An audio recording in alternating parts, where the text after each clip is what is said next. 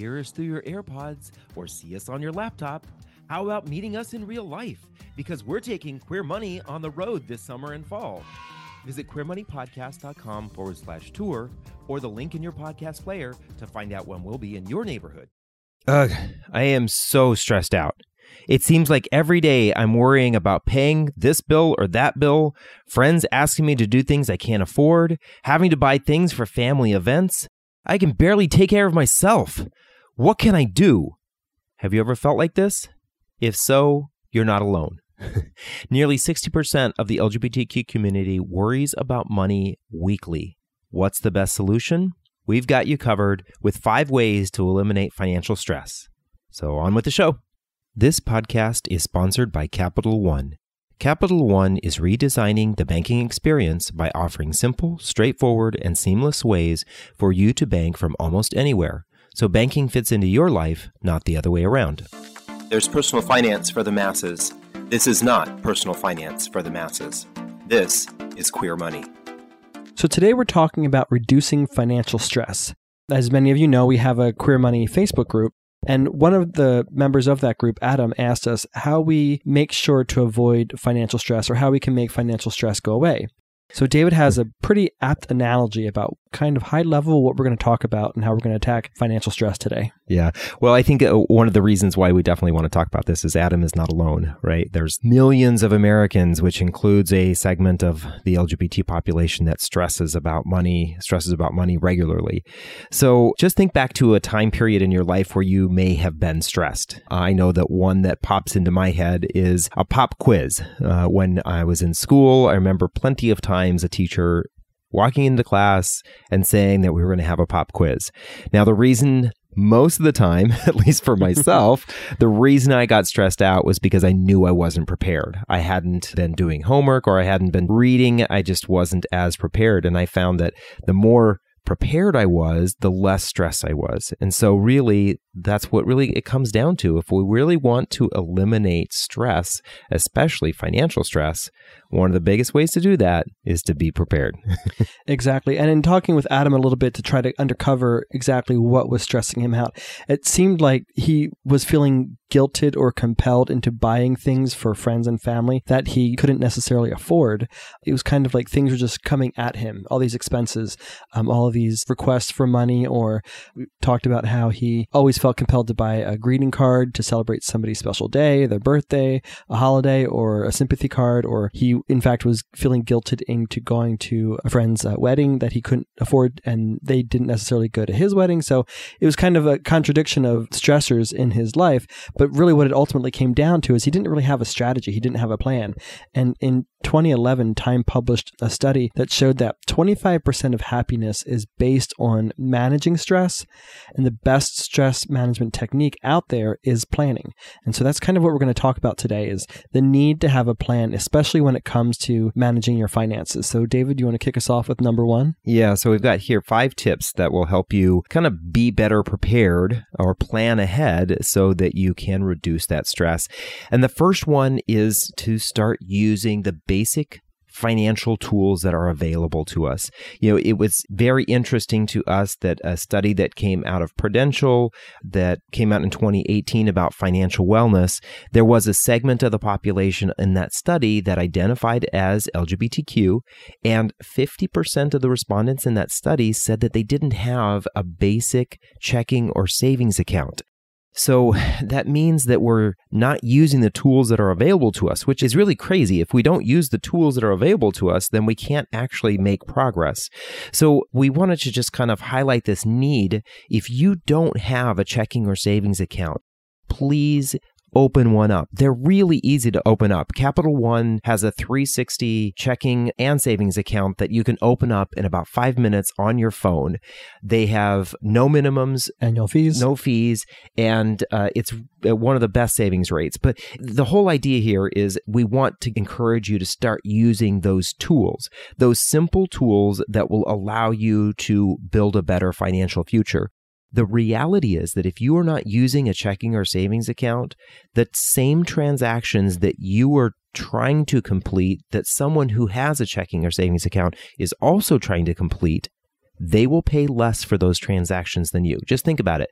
If you don't have a checking or savings account, you're probably using a check cashing service. You're probably using money orders to pay for various things. All of those costs, there's fees to all of those.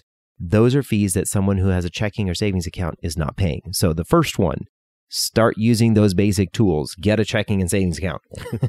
exactly. And then number two is probably not going to be something new that you're hearing, but 47% of Americans say that they can't pay for a $400 emergency if something arose, such as a flat tire or the I don't know, the boiler goes the heat. You know what is that thing called? The boiler, the the hot water heater goes out. Um, you know any sort of daily occurrence that happens in everybody's lives, any sort of costly expense that creeps up unexpectedly, they can't cover. So what do they do? Then they they have to default to a credit card. So, our second recommendation is to make sure you start to build an emergency savings account. Now, typically, people recommend that you have anywhere from three to six months worth of living expenses in an emergency savings account.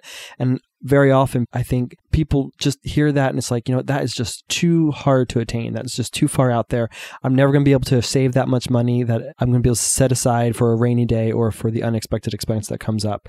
The problem is, is we don't necessarily need to worry about saving immediately that three to six months worth of living expenses. What we want to do is kind of chip away at it a little bit over time.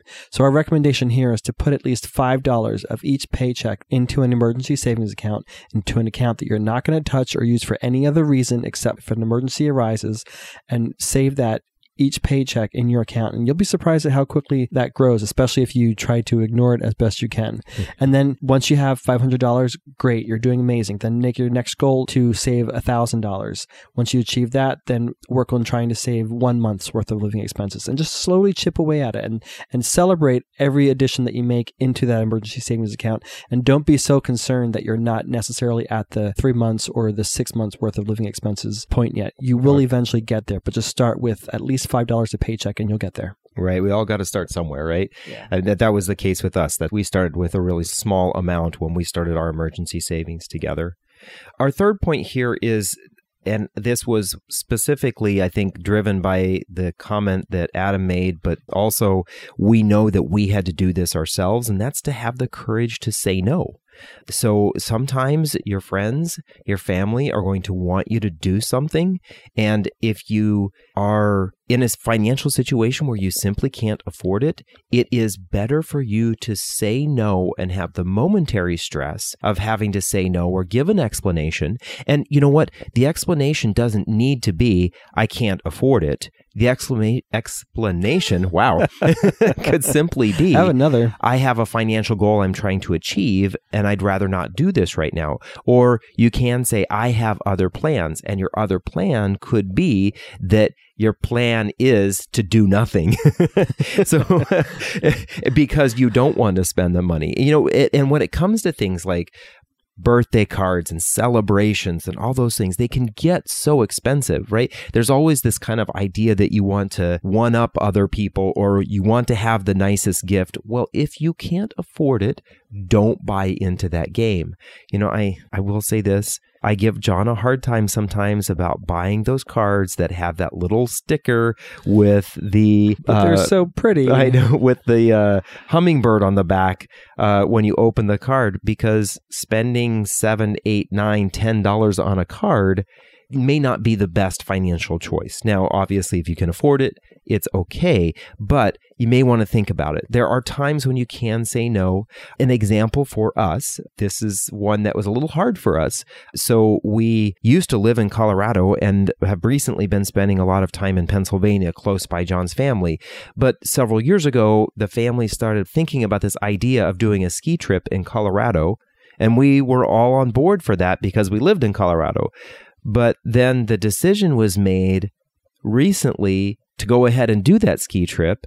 Well, John and I were now living in Pennsylvania, and there were additional costs associated with that, having to fly out there, it just uh, additional costs. And at the time, we did not have enough money, and we had to say no to the family. We had been on board all along that we wanted to do this and have the family come out and see us in Colorado, and circumstances changed We just weren't able to do it. And we did have the courage, even though we had plenty of room on our credit cards to be able to say, yeah, let's just go ahead and take this trip and be happy now, but face the financial stress of having to pay it off later.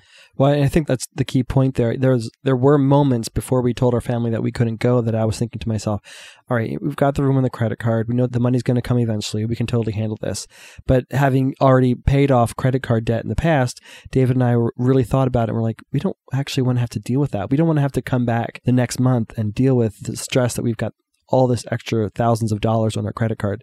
So we just had that forethought and we thought, we're just going to say no. And it was not easy to say no. It was quite hard. Um, Especially but, when everybody started posting those pictures of being yeah. out there and it was, it, it, it was kind of tough. It but. felt bad. But, you know, in hindsight, it worked out well for us and really we're the better for it.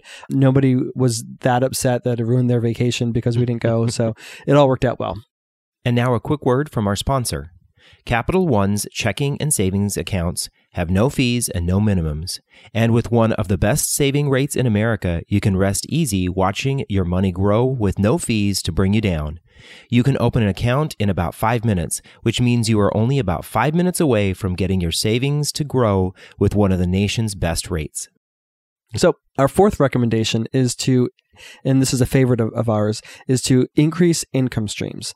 We are super big fans of the gig economy and all the opportunity that it's presenting to people. The evolution of the workplace environment is, is so exciting, and we want to encourage more people to increase their streams of income. The number one reason for doing that is because we can't necessarily rely on our sole or our current employer or a primary employer anymore to be our employer for the rest of our life. That kind of dynamic does not exist anymore.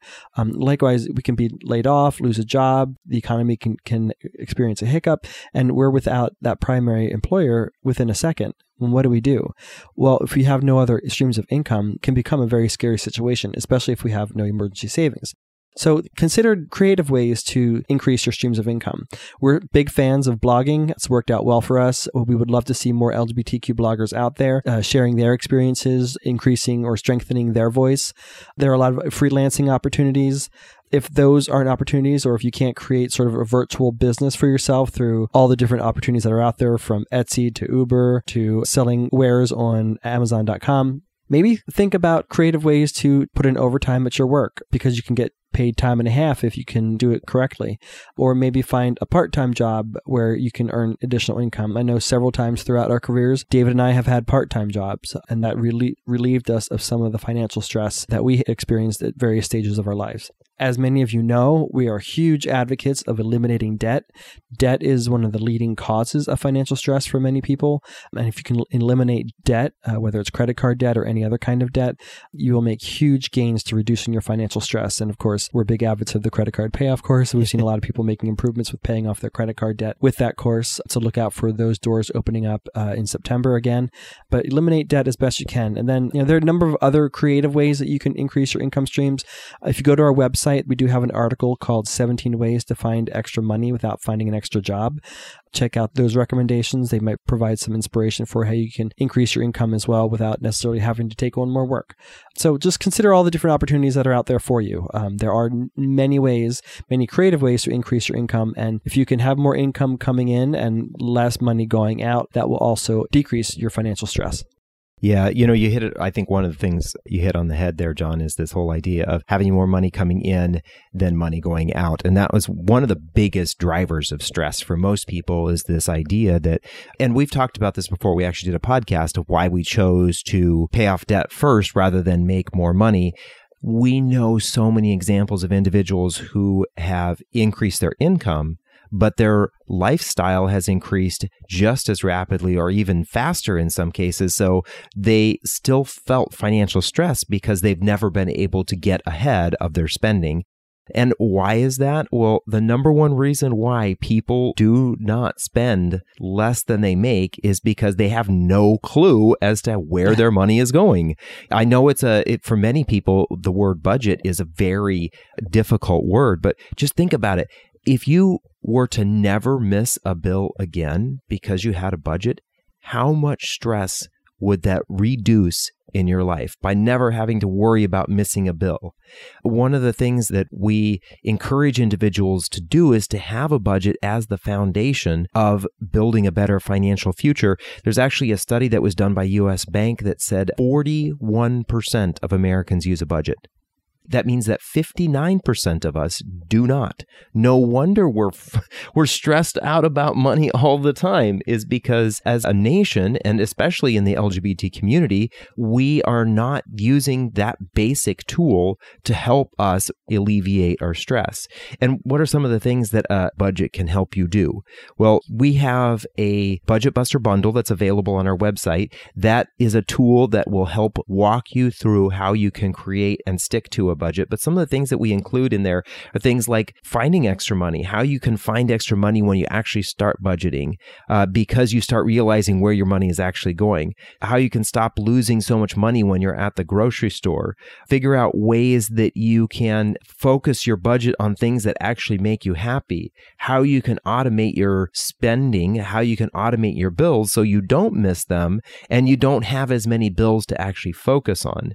And we add a whole bunch of other tools and tips in with the Budget Buster bundle, but the simple fact of having a budget and learning how to manage that aspect of your financial life is going to help you alleviate that stress. John and I, when it was one of the biggest things when I did our spending analysis and I realized where our money was going, I realized how us not having a budget was actually what was causing our credit card debt. So we want to encourage you to check out the Budget Buster bundle. You can get it at debtfreeguys.com forward slash 157. Again, that's debtfreeguys.com forward slash 157. And it is the tool that we used and the process that we use that help us get out of our credit card debt. Exactly. So if you're feeling financial stress or you want to make your financial stress disappear, these are our top five recommendations for you. So, in conclusion, to reiterate, one, start using basic tools such as checking your savings account if you're not using them already. Two, save at least $5 from each paycheck and put it into an emergency savings account. You'll see progress faster than you would expect. Three, gain the courage to start saying no. Just say no. Number four, increase your income streams. And then five, start budgeting. And as we said earlier, a great way to start budgeting uh, and to maintain and stick with your budget is with the Budget Buster Bundle, which you can access at debtfreeguys.com forward slash 157. Thank you very much, and we will talk with you next week. Is it easier said than done? Heck yeah. Will you eliminate the stress by just saying it? Heck no. Start small.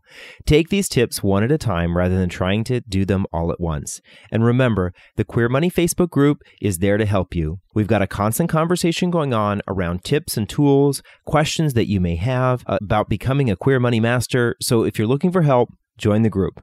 So until next week, have a great one. To learn more about how our sponsor, Capital One, is reimagining their local spaces and experiences to have banking better fit your life, Visit www.capitalone.com and follow them on social at Capital One Cafe.